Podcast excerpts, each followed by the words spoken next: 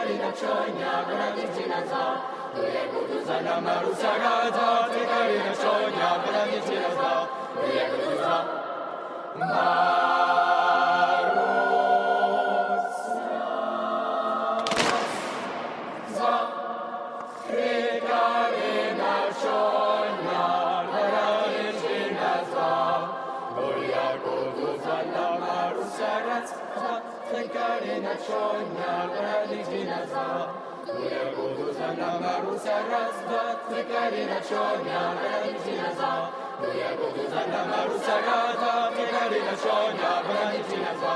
Uyaguduzana.